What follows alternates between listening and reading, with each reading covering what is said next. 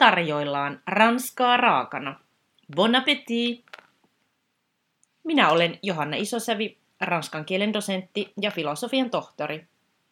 Vien sinut matkalle ranskan kieleen ja kulttuuriin. Allez, c'est parti!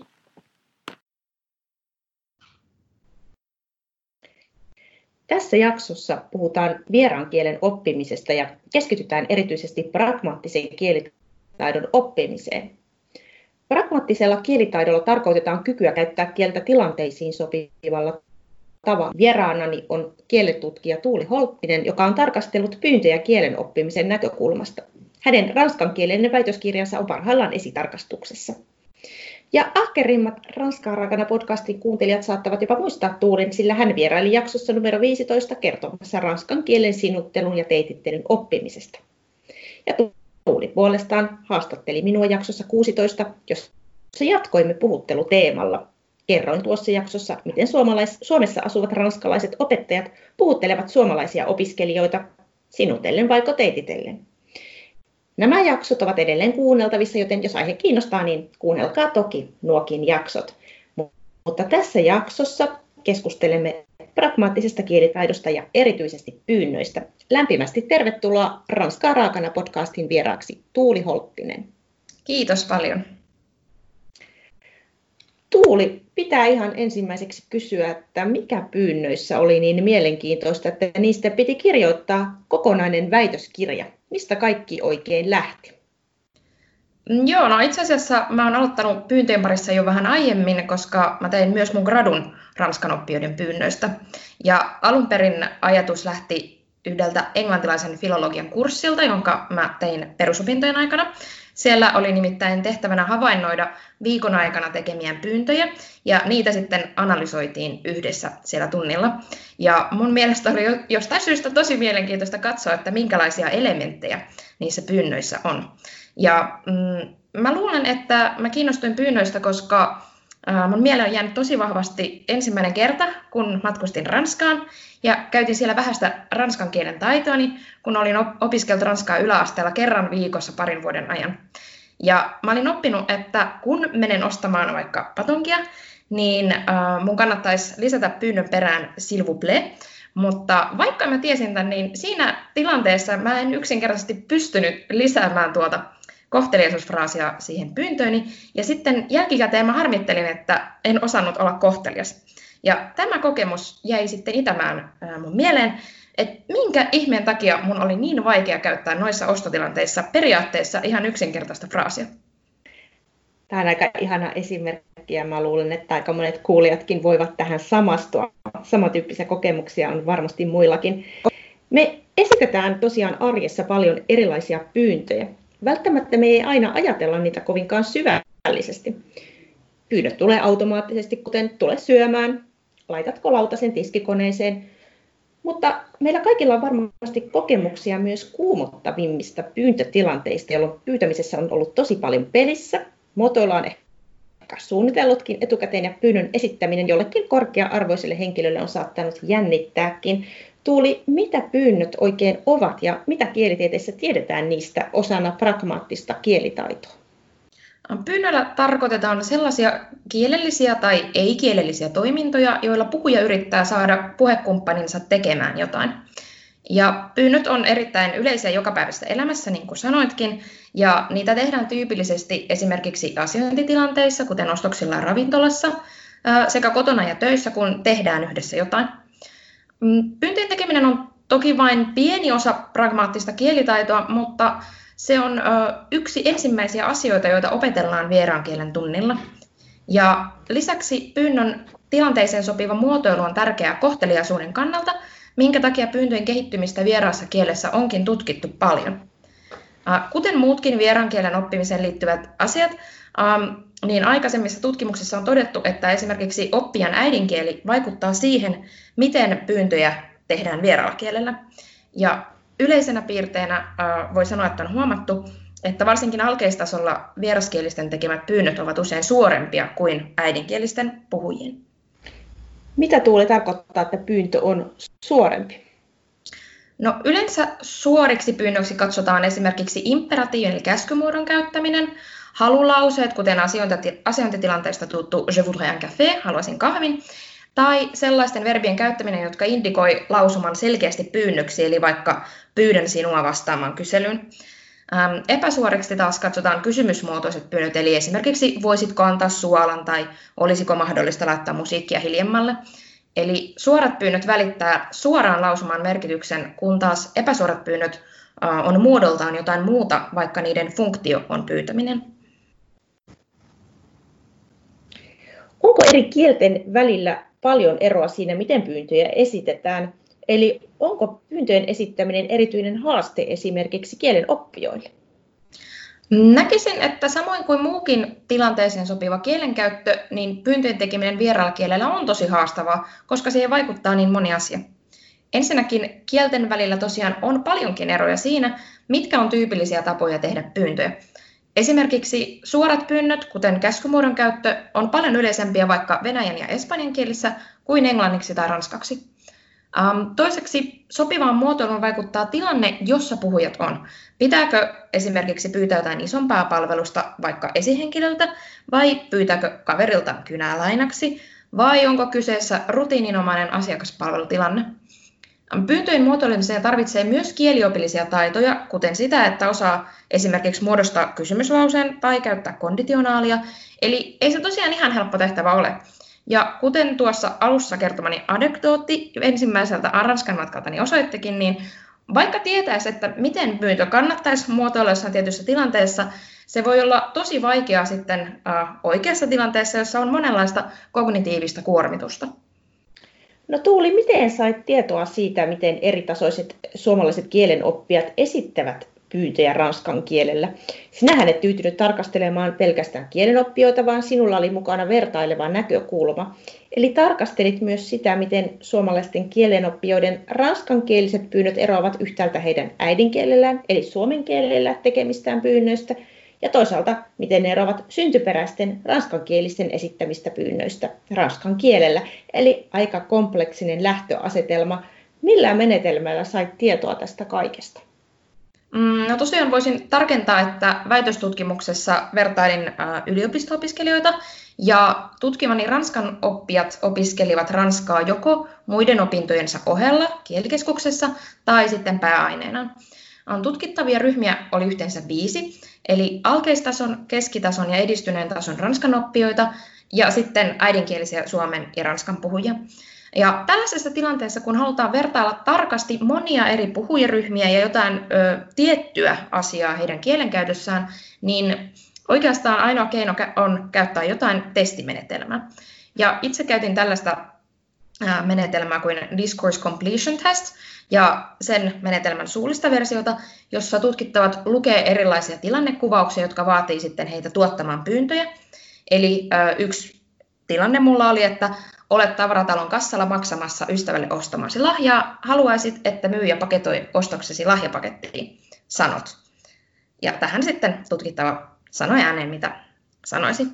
Ja lisäksi näissä tilannekuvauksissa oli puhujan kuva, eli vaikka just tavaratalon myyjä tiskin takana tai kuvitteellinen naapuri avaamassa ovea.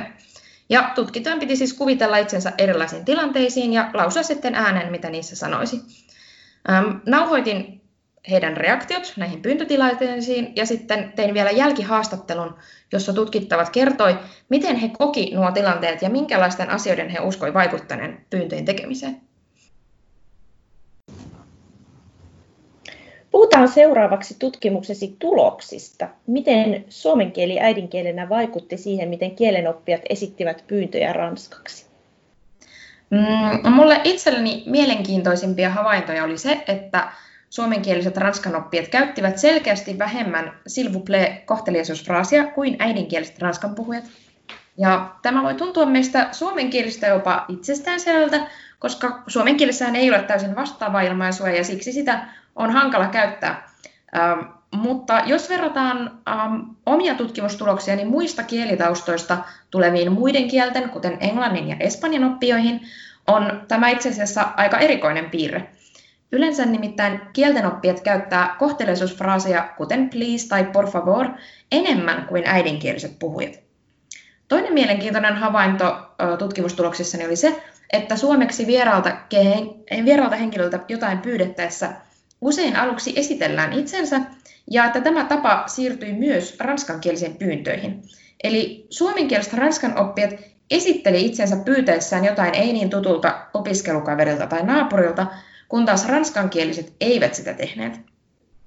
Eli suomenkieliset aloittivat pyyntönsä naapurille esimerkiksi Bonsoir, je m'appelle Tuuli, je suis votre voisine, kun taas äidinkieliset ranskan puhujat eivät esitelleet itseään, vaan menivät heti pyyntönsä aiheeseen. Eli tässä tilanteessa kertoi, että oli lukemassa tenttiin ja naapurin musiikki häiritsee.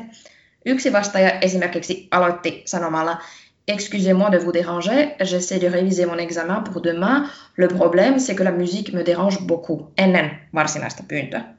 Ja näistä esimerkkeistä käy myös ilmi se ero, että äidinkieliset ranskan puhujat aloitti useammin anteeksi pyynnöllä, kun taas suomenkieliset ranskan oppijat tervehti.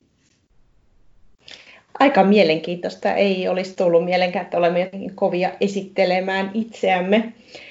No, jos vielä puhutaan tästä kohteliaisuusfraasista s'il vous plaît tai sinutellen s'il te plaît, niin sehän on erittäin mielenkiintoinen.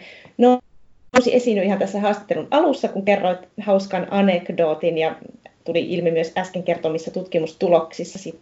S'il vous plaît on suomalaisille vaikea.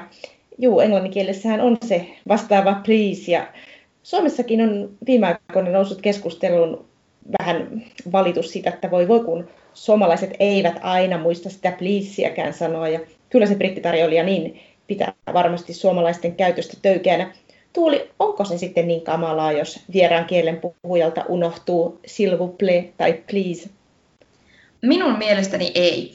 Eli toki voi olla sellaisia tilanteita, joissa puhekumppani tulkitsee kohteliaisuusfraasin puuttumisen epäkohteliaksi, mutta kategorisesti ei voi sanoa, että tällaisen fraasin käyttö tekisi automaattisesti pyynnöstä kohtelijan.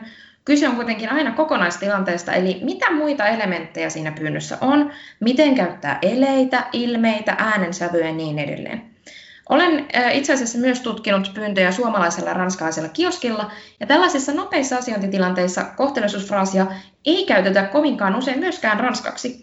Eli kyllä se puuttuu myös äidinkielisiltä puhujilta aika useinkin tilanteesta riippuen. Sinä löysit tähän liittyen netistä hauskan grenoblelaisen kahvilan hinnaston, jossa oli eri hinta kahville sen mukaan, että tervehditäänkö ja lisätäänkö vielä s'il vous plaît.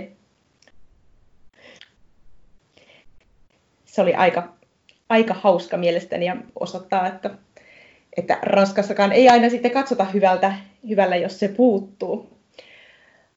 Mutta millaista kehityskaarta oli nähtävissä suomalaisten kielenoppijoiden pyynnöissä, kun kielitaito karttui? Alkoivatko heidän pyyntönsä muistuttaa enemmän äidinkielisten ranskan puhujien pyyntöjä? Joo, eli vertailin tosiaan 3 eri oppijaryhmää ja todella selkeää kehittymistä pyynnöissä oli havaittavissa. Alkeis- ja keskitason oppijat teki suorempia pyyntöjä, käytti vähemmän konditionaalia ja juuri tätä s'il vous plaît-fraasia kuin äidinkieliset ranskan puhujat. He siis esimerkiksi pyysi suolaa ystävältä sanomalla donne-moi le sel tai peux-tu donner le sel, kun taas edistyneet ranskan oppijat, jotka siis oli ranskalaisen filologian maisteriopiskelijoita, teki monella tapaa hyvin samankaltaisia pyyntöjä kuin äidinkieliset ranskan puhujat. He esimerkiksi käytti yhtä usein konditionaalia, eli pyysivät est-ce que tu pourrais me passer le sel. Joitain eroja oli kuitenkin havaittavissa yhä tällä edistyneellä tasolla, koska edes nämä erittäin edistyneet ranskan oppijat eivät käyttäneet yhtä usein s'il vous plaît-fraasia kuin äidinkieliset ranskan puhujat, ja tästä jo puhuimmekin.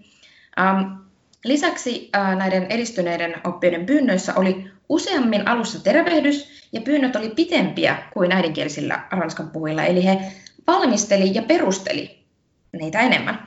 Eli tavallaan he varmisteli pyyntönsä kohteliaisuutta. Tämä oli kanssa kiinnostavaa, kun omissa tutkimuksissa on käynyt ilmi, että Ranskassa tervehditään enemmän, mutta sitten löysit tällaisen kontekstin, jossa oli ihan päinvastoin. Tutkimuksessasi nousi esiin myös mielenkiintoinen ilmiö, että vieraan kielen puhujat toisinaan suorastaan liioittelivat oppimiensa eroja suomen ja ranskan välillä ollakseen varmasti kohteliaita. Äskenkin puhuit tuosta kohteliaisuuden varmistelemisesta. Tuuli, mistä tässä ilmiössä on oikein kyse? Joo, tosiaan. Eli aika varhaisessa vaiheessa oppimista ainakin aikuiset ranskan oppijat huomaa ja heille myös eksplisiittisesti opetetaan, että ranskaksi teititellään useammin ja käytetään enemmän puhuttelusanoja kuin suomeksi.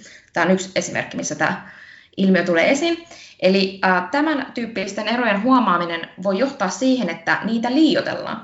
Jotkut alkeistason oppijat eivät uskaltaneet sinutella edes tuttuja niin sanotusti samantasoisia henkilöitä ranskaksi. Ja tästä olikin puhetta siinä aiemmassa podcast-jaksossa.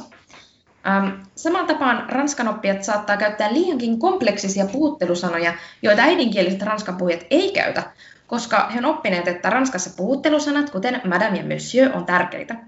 Ja tämä voi siis johtaa siihen, että oppija aloittaa opettajalle suunnatun pyynnön Bonjour, professeur Philippe Martin, eli puhuttelusana professeur ja sitten vielä siihen koko nimi, kun taas vastaavassa tilanteessa ranskankielinen sanoisi yksinkertaisesti excusez-moi tai bonjour ja siihen perään mahdollisesti puhuttelusanan monsieur. Aivan, eli välillä oppijat, kun ei oikein tunne niitä rajoja, niin ajattelee, että täytyy olla niin valtavan muodollisempi suorastaan kuin ranskalaiset sitten todellisuudessa itse ovat. Mutta puhutaan vielä laajemmin pragmaattisen kielitaidon oppimisesta. Tuuli, millaisia suosituksia antaisit tutkimuksesi pohjalta opettajille pragmaattisen kielitaidon opettamiseen? Opetetaanko näitä pragmaattisia taitoja ylipäätään riittävästi? Tutkimuksessani kävi ilmi, että suomenkielisten ranskan oppijoiden pyynnöistä tulee melko samankaltaisia kuin äidinkielisten ranskan puhujien vastaavista vasta hyvin edistyneellä tasolla. Ja tämä on tosi ymmärrettävää mun mielestä, koska pyyntötilanteessa pitää arvioida niin monia asioita ja sitten valita sopivat kielelliset elementit siitä varastosta, jonka sillä hetkellä hallitsee. Eli mä en todellakaan halua sanoa, että oppijoiden pitäisi heti osata tehdä monenlaisia pyyntöjä tai että äidinkielisestä eroava pyyntö ei voisi olla toimiva. Ja pragmaattiset taidot on kyllä hyvin esillä nykyisissä opetussuunnitelman perusteissa vieraissa kielissä, eli toivon, että niitä myös opetetaan. Mutta ehkä se, mihin nyt voisin kuitenkin kannustaa opettajia vielä enemmän, on se, että yhdessä analysoitaisiin erilaisia kielenkäyttötilanteita erilaisten materiaalien avulla. Eli miten vaikkapa pyynnöt voi erota erilaisissa tilanteissa ja eri kielten välillä, ja mitkä tilannesidonnaiset tekijät vaikuttaa siihen, että miten se pyyntö muotoillaan. Tämän tyyppiset metapragmaattiset analysointitaidot auttaa myös myöhemmin, kun opitaan lisää eri kieliä. Ja toki ymmärrän, että helpolta kuulostavat yksinkertaiset säännöt, kuten lisää pyyntöön s'il vous plaît, kun halutaan olla kohtelias, voi tuntua houkuttelevilta niin opettajista kuin oppijoistakin, mutta sitten todelliset kielenkäyttötilanteet voi tuntua hämmentäviltä, kun nämä säännöt ei sitten riitäkään. Aivan, kuten aiemmin tuossa puhuttiin, niin saattaa se s'il vous plaît siltä ranskalaiseltakin jäädä puuttumaan. Mutta entä kielen opiskelijat, kuinka he voisivat itse parantaa pragmaattista kielitaitoaan ja tarvitseeko sitä yrittää parantaa? No mun mielestä aina kannattaa yrittää parantaa pragmaattisia taitojaan niin vieraissa kielissä kuin äidinkielessäkin.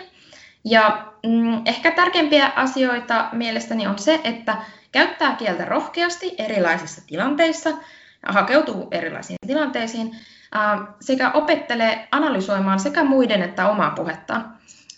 Harjoittelu on tärkeää, jotta erilaiset muodot automatisoituu, jolloin niiden tuottamiseen ei tarvitse käyttää niin paljon tietoista ponnistelua. Analysoimista taas voi harjoitella esimerkiksi silloin, kun matkustaminen on mahdollista, niin kuuntelemalla, millä eri tavoilla ihmiset tilaa kahvilassa tai leipomossa, miten kadulla ihmiset tervehtii tai pyytää anteeksi ja niin edelleen.